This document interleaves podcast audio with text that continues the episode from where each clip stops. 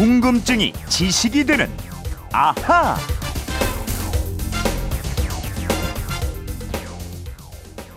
터키 남동부 아디야만에서 규모 5.2의 지진이 발생했습니다. 사망자는 없었지만 39명이 다쳤고 마을 8곳에서 건물 여러 채가 훼손됐습니다. 네, 며칠 전 터키에서 발생한 지진 관련 뉴스 들으셨습니다. 휴대폰 뒷번호 9111님께서 이런 궁금증 보내주셨어요. 어, 우리나라에도 비교적 큰 지진이 자주 발생하고 있어서 걱정입니다. 지진 뉴스를 보면 진도와 규모를 얘기하던데 진도와 규모 어떻게 다른가요? 쉽게 알려주세요 하셨습니다. 네. 며칠 전부터 그 제 바로 뒷자리가 오승훈 아나운서 자리인데 아, 이렇게 막 고개를 쳐박고 막, 하, 막 한숨을 쉬고 있는 거예요. 왜 그러냐고 도대체 했더니 아 진도와 규모 이걸 어떻게 잘 설명할 수 있을까 계속 고민 중이라고 한숨을 그냥 푹푹 쉬면서 어떻게 잘 설명을 해주실지 기대가 됩니다. 아, 오승훈 아나운서와 이 궁금증 풀어보겠습니다. 안녕하십니까? 안녕하세요. 어떻게 잘 해결이 됐나요? 그렇게 며칠에 걸쳐서 고민하는 모습 보면서 제가 마음이 다 아팠어요. 야, 이렇게 열심히 하는구나. 아, 그 정도로 한숨을 제가 많이 쉬었어요. 네, 아주 깊었습니다. 아, 참 걱정을 끼쳐드려서 죄송합니다. 네. 만반의 준비 다 된 건가요, 이제? 어, 저는 어느 정도 아, 정리가 네, 됐어요. 정리가 된 것 같아요. 기대를 해보겠습니다. 지진 규모 얘기할 때 저희가 보통 뭐 리히터 규모 얼마 이렇게 네. 얘기 많이 하잖아요. 예. 네, 오늘의 마침 또 미국의 지진학자이자 물리학자인 리히터가 태어난 날이라고요. 맞습니다. 리히터 규모할 때 리히터는 찰스 프랜시스 리히터, 영어식으로는 릭터라고 발음하기도 하는데요. 네. 이게 독일계 성씨예요. 그래서 리히터로 발음합니다. 리히터는 1900년 4월 26일 오늘이 생일이죠. 네. 미국 오하이오주에서 태어났습니다. 9살부터는 외할아버지와 함께 LA에서 살았고요. 네. 스탠퍼드 대학에서 공부했고 음. 캘리포니아 공과대학 칼텍이라고 하는데 여기에서 박사학위를 받고 네. 그 이후에 같은 대학 지진연구소에서 연구를 하고요. 오. 70살까지 칼텍의 교수를 지냈습니다. 계속 그곳에 머무르면서 맞습니다. 공부를 했군요. 네. 이게 어린 시절부터 캘리포니아 쪽에서 자라고 공부한 게 아. 아마도 평생 지진을 연구한 삶과 맞닿아 있지 않나 싶습니다. 네.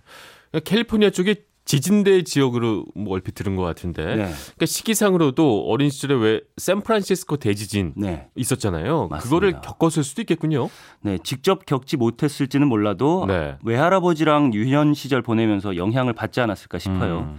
샌프란시스코 대지진이 1906년 리히터가 6살 되던 해에 발생했습니다. 아.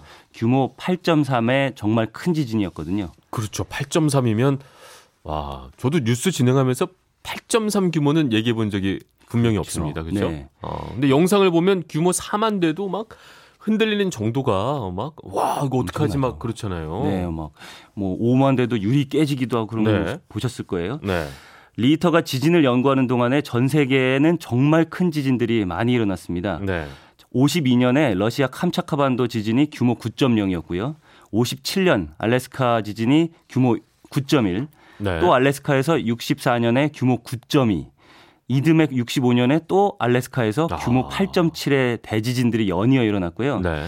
아직까지 가장 큰 규모의 지진으로 꼽히는 리히터 규모 9.5의 칠레 지진도 음. 1960년에 일어났습니다.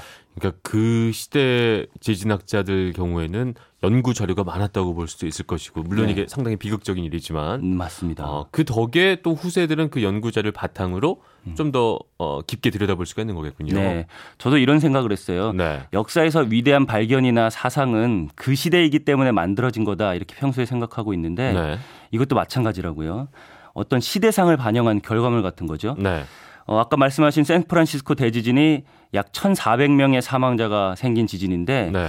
이 지진 전에는 미국에서 지진 연구가 저조했습니다. 음, 네, 샌프란시스코 지진으로 지진 연구가 획기적으로 촉진됐고요. 그렇군요. 미국 지진학회 탄생의 계기가 됐습니다. 아, 아마 리히터 규모 같은 이 연구 결과물도 지진들이 연속되는 상황에서 인류에 대한 고민이 지속되다가 나온 게 아닐까 하는 음. 생각이 듭니다.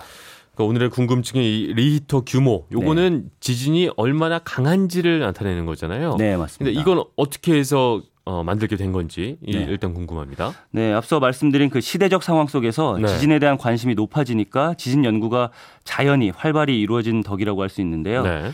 특히 리히터가 연구하던 칼텍에는 리히터 외에도 이 구텐베르크라는 유명한 지진학자가 또 있었거든요. 음, 두 사람은 공동 연구를 진행하기도 하고요. 서로한테 영향을 많이 주고받았다고 합니다. 네. 구텐베르크는 지진파를 이용해서 지구 내부에 액체로 된 외핵이 있다라는 걸 밝혀낸 지진학자인데요. 아, 어, 제 생각에는 이렇게 가까이에 같은 일을 하면서 의견을 나누고 때로는 경쟁하는 동료가 있다는 게 음, 이런 큰 연구 결과를 만들어낸 데에도 영향을 준 것 같습니다. 좀 반성을 하게 되네요. 저나 뭐 오승훈 아나운서는 남 욕이나 하고 다니지. 이런 아닙니다. 이런 생산적인 일을 잘 안 하는데 말이에요. 아, 저는 굉장히 자극받고 있어요. 아, 그래요? 네. 남 욕이에요? 아닙니다. 나도 욕해야지 막 이런 건가요? 서로 더 잘해야지 이런 예 말이 저도 생각이요. 네. 한숨 쉬지 마시고. 아무튼 지진에 대한 지속적인 연구 덕에요. 네. 지진의 강도를 일관되게 표현할 수 있는 방법인 리히터 규모가 개발이 됐고요. 네. 뿐만 아니라 리히터는 리히터 지진계도 개발을 해서 음. 75년에 제2회 미국 지진 학회상을 수상했습니다. 음. 리히터 규모에 나오는 숫자가 제일 궁금한데 네. 예를 들어서 우리가 규모 4의 지진이다. 뭐 5.5의 지진이다. 뭐 이런 얘기 하잖아요. 네. 4와 5의 차이는 뭐 어느 정도인 건가요? 음, 리히터 규모가 이 지진 기록계에 기록된 자료에서 네. 얼마나 크게 흔들렸는지 또 최대 진폭, 지진이 발생한 근원, 그러니까 그 음, 진원으로부터의 거리를 이용해서 계산합니다. 이런 것들을 다 복합적으로 보는군요. 네. 네. 이 리히터 규모의 숫자는 상대적으로 비교하시면 편합니다. 네. 1만큼 차이가 나면 지진의 진폭 그러니까 좌우 또는 상하로 흔들리는 폭이 10배가 차이가 난다 이렇게 음, 생각하면 되고요. 네. 리히터 규모 5는 규모 4인 지진보다 10배 큰 지진 또 규모 7.5는 6.5보다 10배 큰 지진 아, 예, 이렇게 10배. 생각하면 됩니다. 네. 생각보다 그럼 숫자 4와 5지만 그 차이는 어마어마한 차이군요. 어마어마한 차이인 거죠. 네. 또 이제 지진 진도라는 게 있어요. 아까 저희가 얘기했던 거는 리히터 규모고 네. 또 진도라는 게 있는데 네. 규모와 진도의 차이는 어떤 건가요? 네, 규모는 일반적으로 리히터 규모를 나타내는 거예요. 네. 자, 리히터 규모는 지진 에너지를 객관적으로 숫자로 표현한 거라고 보시면 됩니다. 아까 말했던 4, 네. 규모 4, 규모 5 이런 맞습니다. 것들이죠. 근데 진도도 똑같이 숫자로 표현해요. 네. 근데 진도는 지진의 상대적인 기준을 말하는 건데 느껴지는 걸 숫자로 표시한 겁니다. 어. 그러니까 땅 위에서 느껴지는 흔들림, 또 피해 정도 이런 걸 기준으로 해서 지진의 크기를 말하는 거죠. 네. 정리를 하자면은 규모라고 하면 리히터 규모니까 객관적인 하나의 값이 되는 거고요. 그렇죠. 진도라고 하면 땅 위에서의 느낌을 수치한 거 수치화한 거니까 네. 진원과의 거리에 따라서 달라지는 어디서 측정하느냐에 따라서 달라지는 상대적인 값이라고 할 수 있는 겁니다. 네. 그러니까 예를 들면 규모 6은 진동 에너지가 얼마인 지진 이렇게 객관적인 지표인데 네. 진도 6은 서 있는 것이 곤란하고 열리지 않는 문이 많아지는 정도 음. 이렇게 되는 거죠. 그러니까 규모는 객관적이고 네, 진도는 내가 느끼는 정도. 네 맞습니다. 그래서 어, 그럼 그냥 규모만 쓰면 되는 거 아닌가요? 그렇게 쓰면 되죠. 그렇게 그렇죠. 쓰면 되는데 네. 실제로 우리가 느끼는 거는 어느 정도다 이게 아. 와닿지가 않으니까 이 진도를 표시하면 표로 정리가 돼 있거든요. 그렇죠. 아 그러면 내가 땅이 흔들리는구나, 아, 이 정도구나. 건물이 떨어지겠구나, 뭐 이런 아. 것들을. 근데 자칫 둘을 헷갈려서 잘못 쓰게 되면 전혀 다른 이야기를 할 수도 있겠군요. 네. 우리나라에도 이런 일이 있었어요. 네. 재작년 7월에 울산 동구에 대- 지진이 있었을 때 규모 5.0의 지진이었다. 이런 기사에 이어서 부산에서도 규모 5의 지진이 감지됐다. 이런 기사들이 계속 나왔거든요. 아, 결과적으로는 오보인 셈이었어요. 네. 부산에서 감지된 게 규모가 아니라 느껴진 거니까 진도 5라고 했어야 맞는 거였습니다. 그렇죠. 규모 5의 지진이 감지됐다라는 것은 이제 내가 느낀 거니까 그렇죠. 그렇죠. 어, 단어를 바꿔 써야 되는군요. 네. 알겠습니다. 어, 이거 새로운데요. 저도 몰랐습니다. 전혀. 어. 규모인지 진도인지 또 확인하는 것도 필요할 것 같은데. 네. 근데 아까 역대 가장 큰 지진은 칠레 지진 9.5 이거는 진짜 어마어마한 지진이었겠어요. 네. 이 지진계가 완벽하게 갖추어져 있지 않은 때라서 뭐 네. 9.5가 아니다. 아. 이런 주장도 있긴 한데 정확하지 않을 수도 있다. 네. 그런데 이런 주장마저도 네. 8.5 이상이긴 하다. 이렇게 얘기하거든요. 네. 이 지진으로 6천여 명의 사망자 그리고 200만 명이 넘는 이재민이 생겼다고 하고요. 음. 일본과 필리핀에까지 진동이 느껴졌다고 합니다.